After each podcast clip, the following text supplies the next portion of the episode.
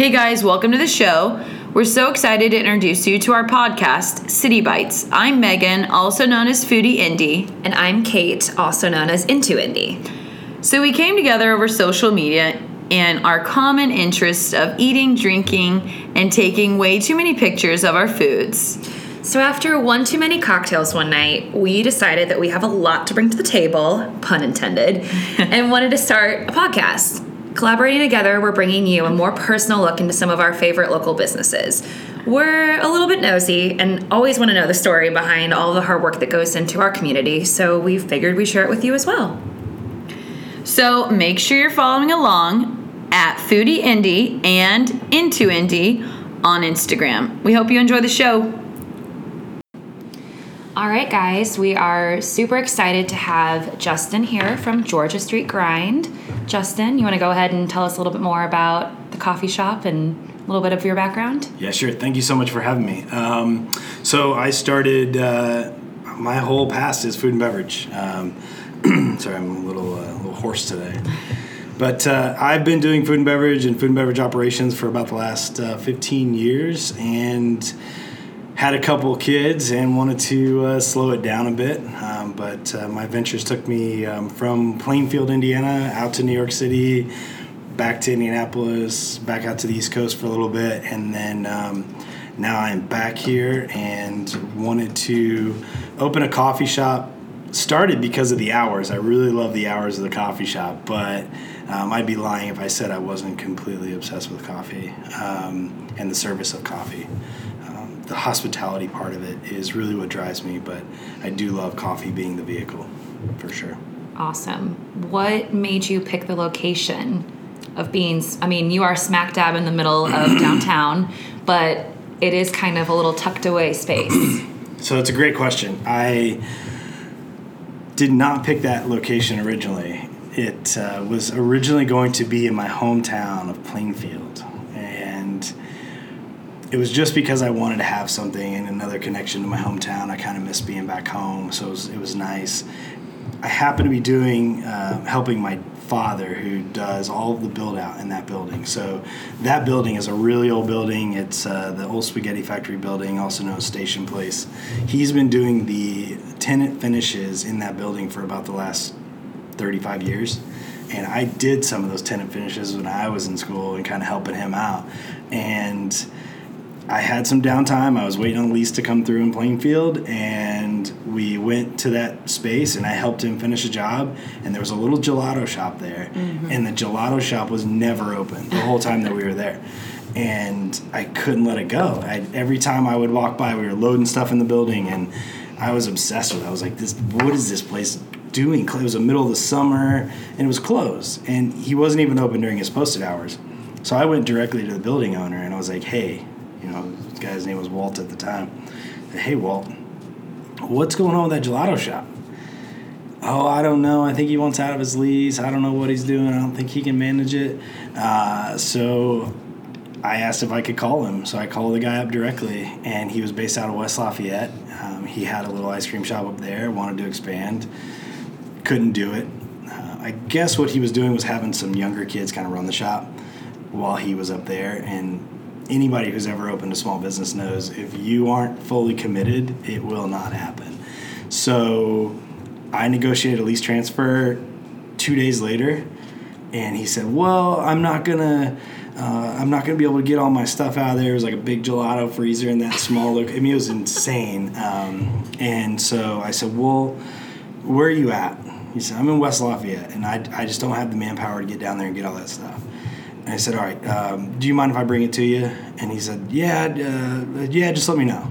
So I literally I had to hire somebody to take the glass wall out so that I get that gelato. They built the walls around the gelato freezer, so I had to hire somebody to come in, take the glass walls out. Oh my I pulled all of the stuff out, loaded it into an enclosed trailer, and delivered it to West Lafayette. Put it in a storage unit. Got a storage unit for a month. Oh put it in a storage unit, and called the guy and gave him the key to the storage unit and said, "You have one month."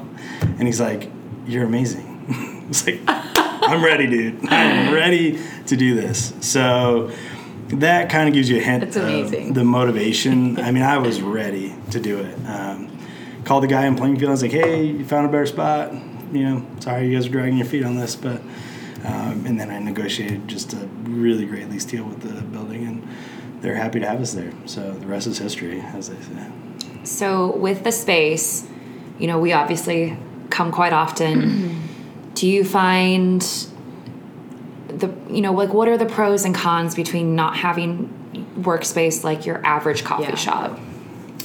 I would say the biggest con is not so much the workspace as it is the seating. Uh, seating is relatively important in a coffee shop.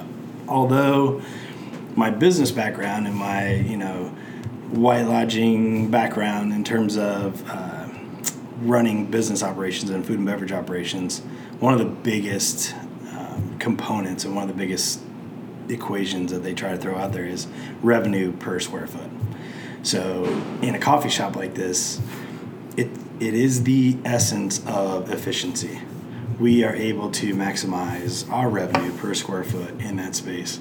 That said, we do compromise a little bit on the experience, the guest experience, as we would say. Like, it is a grab and go. The workspace itself, I don't have a whole lot of. I love efficiency, and I love everything being within, and the way the shop is laid out. Everything is within an arm's reach, so we're able to manage that. We do have a little storage unit downstairs, um, which helps a lot. But I don't find that many challenges with the space itself, as I do with the guest experience side. I do want people to be able to come in and sit down, and eventually I'd like to have that. But right now, it's a grab and go. Would like to be able to offer food too, which we can't because it's so small. So, what would you say was the hardest part of wanting or going through the process of opening a coffee shop in Indianapolis? Or most challenging? The unknown factor of are people going to come here? Like the actual setup and operation of it wasn't incredibly challenging. It was how do I let people know that I'm here? We're in a small space. Are people going to come? Are they going to come every day? Is it gonna? Is this gonna work? That was the most challenging thing for me. I had to put some of my fears aside and just say, go for it.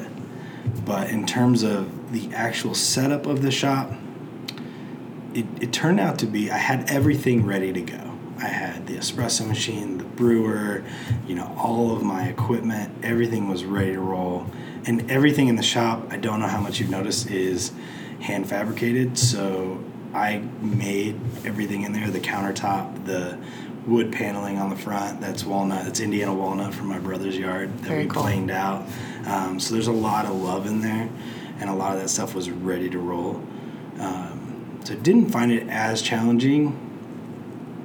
Financially, you know, it was a little bit of a, like I said, it was kind of that unknown. That was probably the most.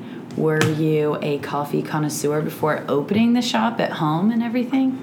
I was a coffee drinker. I was a frequent coffee drinker who really enjoyed coffee, but had once I dove into it, realized I had absolutely no idea what went into making a cup of coffee. And one thing I'm a very try not to use a, a five dollar word here. I'm an autodidactic kind of person. So everything in my life I have taught myself. And I'm able to just dive in. There's so many resources out there. I dove into coffee once I realized I was going to do a coffee shop because I needed, before I ever opened my doors, I needed to know everything I could possibly know and educate myself. And I also went around and spoke with multiple roasters. Originally, I wanted to get into roasting. I wanted to have that shop. You know, in my head, I had this shop all laid out where I was to have a little roaster in the corner and I was to have my counter and it was to smell like roasted coffee all the time. And I will never forget, I forget, I went, I went in, I went into, into um, Arcane Roasters out in Dayton. I talked to Dudley, he's the roaster out there. And that was one of the first stops I made um, because it was in my home, close to my hometown, and, and I knew him. And I started talking to him about that. And Dudley, um, he won't mind me saying this. Dudley is a very frank and very um, no BS kind of individual. Um, and he kind of laughed at me when I said what I wanted to do. And he's like, let me guess, you want to roast because you want to smell like the ro, you know, like coffee and stuff. He goes, roasted coffee stinks. He's like, it smells like burnt popcorn when I'm roasting coffee in here. He's like, it does not. He goes, grinding the coffee, brewing the coffee, that's what gives you that aroma that everybody's addicted to. He's like, you don't necessarily want to be in the shop when you're roasting, you know, and that to me was my signal. Okay, go back, get yourself up to speed here because you know I kind of felt like an a hole walking in there, like yeah, I'm gonna roast coffee. so, uh, so Dudley kind of put me in check a little bit, and it was perfect. It turned out to be perfect. It was a great conversation to have. I realized that my passion was not roasting. My passion was the hospitality aspect. My passion was the serving, the mm-hmm. craftsmanship of making the lattes, the craftsmanship of creating recipes or unique things and you know finding and seeking out really good roasts. My passion wasn't the roasting and sourcing the beans, like the, the raw beans. My my passion was in basically creating a small version of a restaurant, which is sourcing like your restaurateurs, the people that are out there, your chefs, they're not growing vegetables. They're you know some of them are. Those are great restaurants, but for the most part, they're sourcing. They're going and meeting and creating connections with these individuals that are out there mastering their craft. So being able to humble yourself a little bit and realize you don't have to master every craft. I don't have to be the best roaster. I need to be the best sourcer of good roasted coffee. And that's where I kind of found my niche. Um, and I realized, well, that's what I want to be. I'm going to let those guys do what they do because Dudley's been roasting coffee for about the last 15, 20 years. Um, Jared from Brick House Roasters was another one that I talked to. Those were two of the original people I worked with, and that's where I came up with the Grindhouse, which is our house blend. Um, I sourced three different beans from those two roasters and found the perfect combination for our drip and espresso. Um, and that's really the, the art of it is finding and sourcing and realizing that craftsmanship on their part and then being able to pull it into the shop.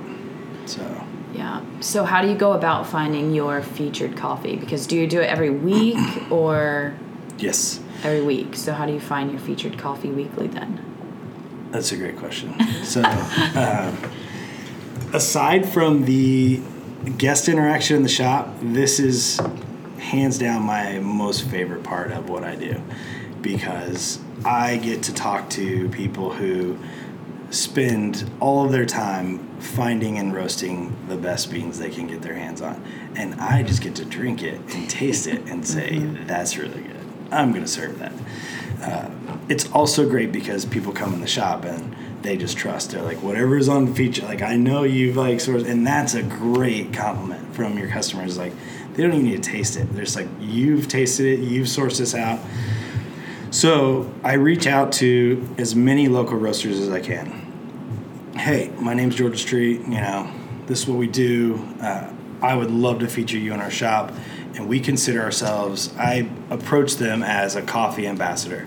So we, we're right smack in the middle of the wholesale district in Indy, um, in an area where there's a lot of people who are not going to have access to your coffee. I need to bring your coffee into the shop. I'm going to buy, you know, 10 pounds plus, you know, a handful of retail bags, and we're going to rock it out in the shop. And now your name's out there, and they're going to want it.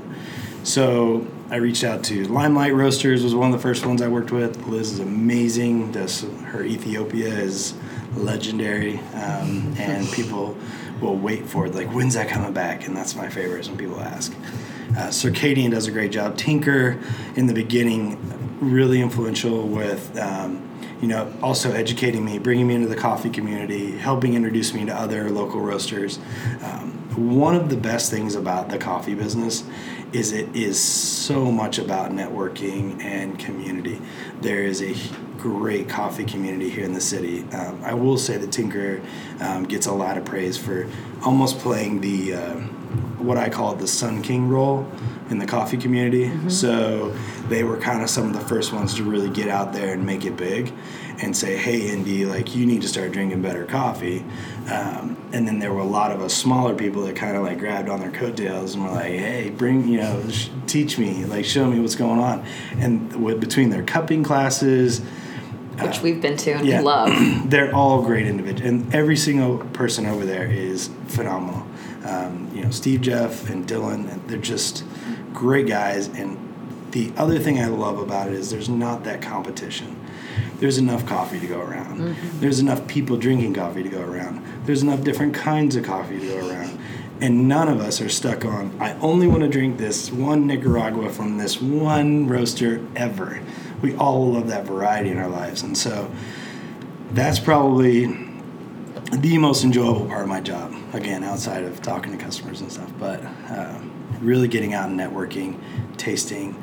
I haven't had many that I don't like, but I've had a lot that I absolutely love. There's some very talented roasters here in the city. We're lucky. Very cool. Yeah. So, with that being said, do you plan on opening multiple locations in the future? Maybe back in Plainfield. yeah, so so we- this this question comes up. Ah man, almost once a day in the shop. Hey, when's your next location? When's your next location? We've had a lot of people approach us, which is great. That's the position you want to be in. Um, we've had a lot of people approach us about um, a next opportunity, something that we're getting into that I think is going to be great for us as a transition. Our next venture is most likely going to be a mobile unit, like a cart that we can take to like farmers markets. It's going to have an espresso machine on it. It's going to be able to do drip and cold brew, but a mobile unit that we can really get out and network prior to that next location, unless that next location comes along. The trick for us in the coffee business, um, and, and I'll be frank, the margins are tight. So it's mainly because we're using great coffee and we're not just going out and I- I could go out and source I could get the least expensive feature out there and I, I can tell you right now I could sell it. I could sell it to people and people would drink it and they would like it. They wouldn't like it nearly as much but they would still like it. And I would make a couple more bucks per pound on every one I did. But that's not what we're in it for. We're I've bought coffees that I'm pretty sure I've lost money on just because they were so good and I had to have them in the shop, and I probably sold it at cost and just because it was fun. But the margins are really tight, so for us to open another shop, it has to be in the perfect location. And the way that we approached our building that we're currently in, the way that we structured our lease is as an amenity for the other people in the building. So you got to find a building that's willing to basically bring you in and say, "Here's a space. You're an amenity. Enjoy this." Okay, so what was your favorite coffee shop before? I mean, like a lot of the roasters don't have coffee shops. It's true. So where if it was a roaster, where was your favorite place to get it? If it wasn't at an actual quote unquote coffee shop. Man, another good question. I would say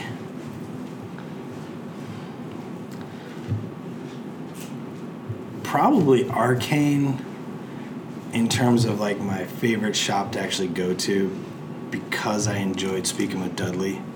Um, Now that it is in Danville, it's, it's a little bit outside. Also, his cold brew was worth any trip to go get that. Is it in downtown Danville on Yes, the square? It's okay. right off the square, so it's right around the corner from Reds. Okay. Yep. So now we have to go check that out and Yes. get a donut at Red's, right? Because Yes, that's their donut get a- shop. yeah, donut right there at Reds. You walk around the corner. Dudley's right there. I will say it's nothing. It's nothing crazy impressive. It's just a small little guy, you know, coffee Okay. shop with a, you know, another small coffee shop with. He he he's a trip. All Dudley right. is a trip. I did like that shop. Um, outside of that, uh, I'd say the only other one I really would go to was down in um, Franklin. Um, was it Benjamin's down in Franklin? Was was a cool little shop to go in, and they always had really good coffee on drip. Okay. So Good to know. Good to know. I was not an Indianapolis coffee shop connoisseur. I never had never envisioned myself opening downtown, but yeah. I love that we are. So, what would you say has been the most rewarding moment of your coffee journey so far? Man. We man, I would say I'd say there's two. Um, one is one is pretty quick. Uh, it was very soon after we opened. We we got a lot of very um, good feedback right off the bat, and people were really enjoying us. And we were right in the middle of a, a pretty influential area, um, and we were voted. Um, in Indianapolis Monthly, we were featured in Indianapolis Monthly as one of the best restaurant in their best restaurants edition. So for me, that was like it kind of blew my mind. I'm like, was, we've only been open for like four months. I did not expect this right now. That's awesome. But for me, the biggest accomplishment is looking back. We've been open now for exactly a year. And when I look back at it, and we had discussed this a little bit earlier, we are five stars on Yelp. We are five stars on Google. We are five stars on Facebook and all that. And it is a, it is, that's for me, that's what drives me, is knowing that everybody who's come in and who's, you know, chosen to leave a review decided I'm going to leave the best possible review, um, and and it, that's pretty cool. And that, and we've never had, fingers crossed, we've never had a cup come back, um, and that's kind of fun. Like we make a lot of drinks, you know, a couple hundred drinks a day. So over the course of a year, to have that many satisfied customers and that many people that, that really want to come back to your shop, that to me is probably our, our greatest accomplishment is that attention to detail with every guest. Yeah, I may be, bring back an empty cup Mm, to get more coffee. So, besides the coffee cart, coffee truck, whatever you want to call it, do you see yourself doing any other collaborations with like local restaurants or anything kind of in the works with that? Yes, short answer. Okay. So Classified? there- There's a yeah. There's a few things kind of in the works. Um, we we dabbled in the beer side of things. Uh, we had a beer at the Ram for a period of time, which was awesome. Might be one of my favorite. And I'm I'm probably a little biased, but um, I honestly, to be completely honest, it wasn't necessarily because our coffee was in it. Um, it was just a really good beer, and. Um, so one of my favorite beers I've had, we did a Grindhouse Brown, and it was really cool. So yes, we do want to get in with some other restaurants, um, and now I really wanted to get one solid year under our belt, and kind of like we talked about before, really build a rapport with the Indianapolis community to where now it's like, hey, enough people know us where a restaurant could say, oh, hey, we're doing Georgia Street Grind Coffee, and people are going to be able to associate that name with the quality product instead of before where it might have been like, the who, where is that a, where are they?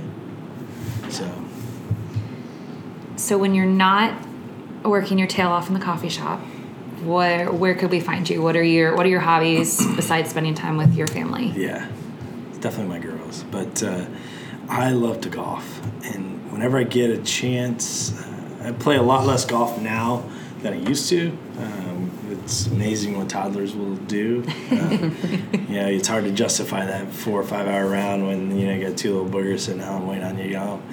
But uh, I love to play golf. Um, I I really like to have my peace and quiet time. So I do a lot of meditation um, and just have, even if it's just 30 minutes, I like to find a quiet place and just sit and just kind of be. I'm not a, I'm not a complete luddite, but I'm not. I, I do turn. I do tune out and I do turn off my electronics quite often just to be present. So That's uh, good. Yeah. Yeah. Impressive. I can't. yeah. And if we have some listeners who have not been and are, you know, going to go and check it out, what would you recommend? Yeah, those are two really different questions. So the first, to answer the first question, um, I had no idea the frenzy that we were going to cause when we created the Tiger Eye. Um, mainly because it's nothing crazy. Uh, it's just a, it's a chai with two shots of espresso.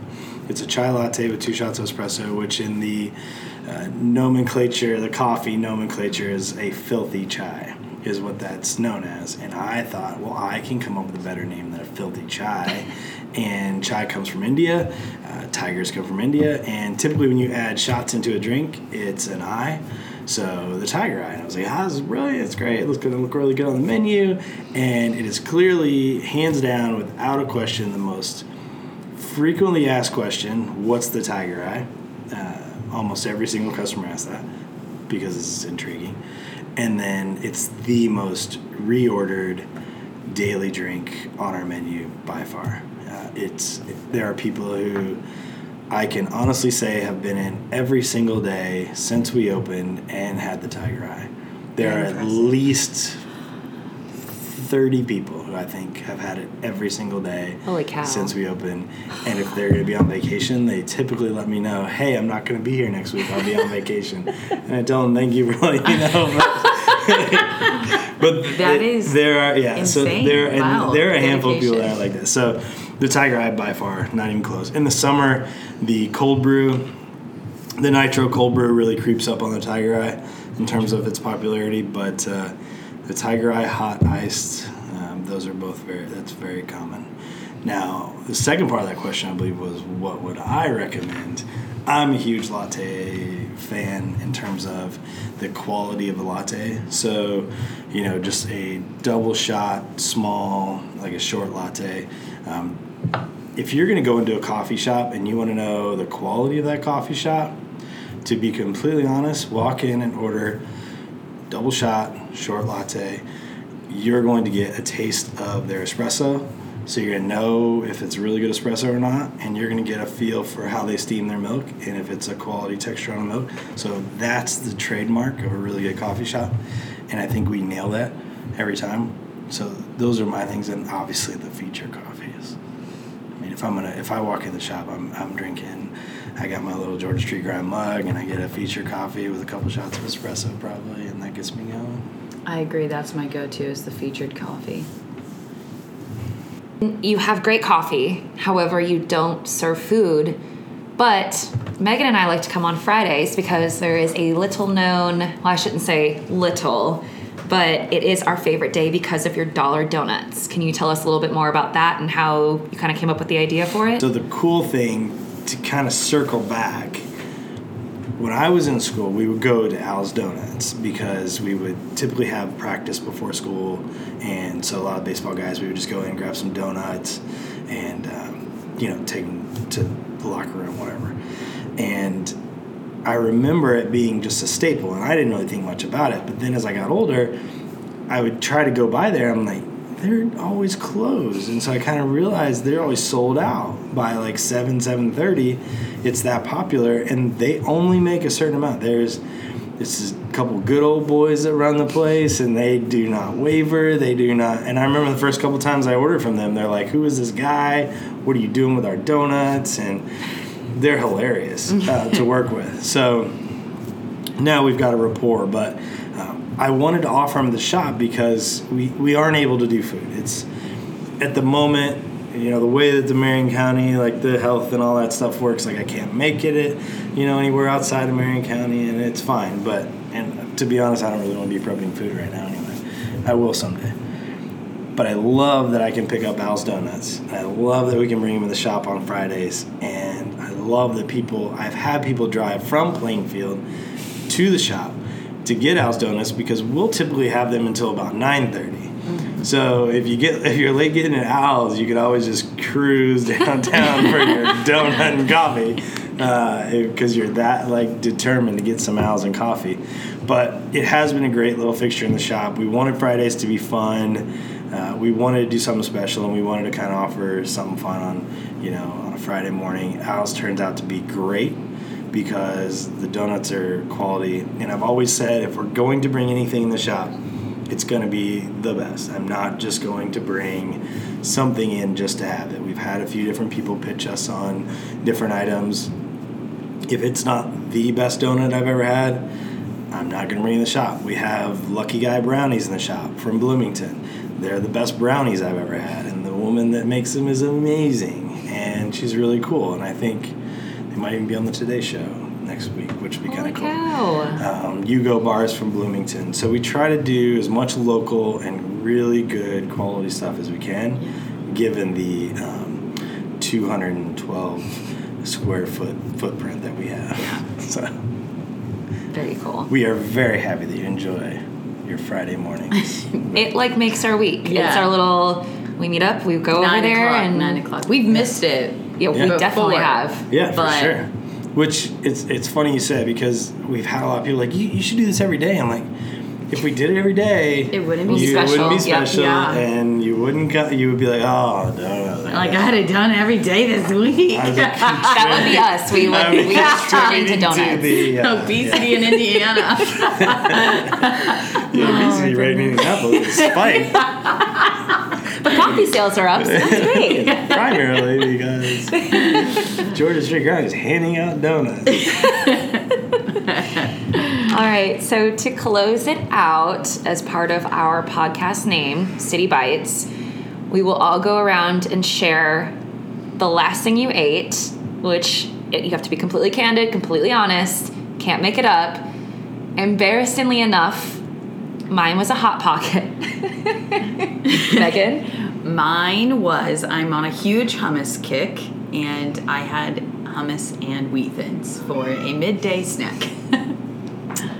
Well, I am jealous of both of you because that means you've eaten today. and um, sad as it may be, what it is two, three o'clock in the afternoon, and here I sit. Uh, we've been crazy at the shop today, and uh, my last bite would have been dinner last night, which was uh, I made meatloaf and smashed potatoes, which were very tasty, but um, I'm definitely going to be getting something to eat as soon as I walk out of here. So, uh, yeah, other than that, it's been a cup of Grindhouse this morning and. Uh, Caffeinated. Yes. uh, Yeah, I, I wouldn't be sitting here with no food or caffeine. That would that wouldn't be a very good interview. Well, we want to thank you for coming on and being our guest. And, you know, if people want to find you, you're at Georgia Street Grind. And Smack- on your Instagram. Yeah, smack in the middle of Georgia Street. Yeah. Yep.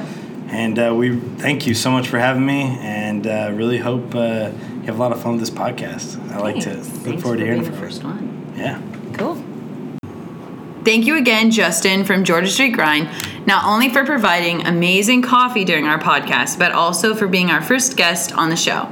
We seriously could not have asked for a better local business owner to be so supportive of being on our show. We hope you enjoy learning more about Justin and Georgia Street Grind. They are located just on Georgia Street across from Burger Study.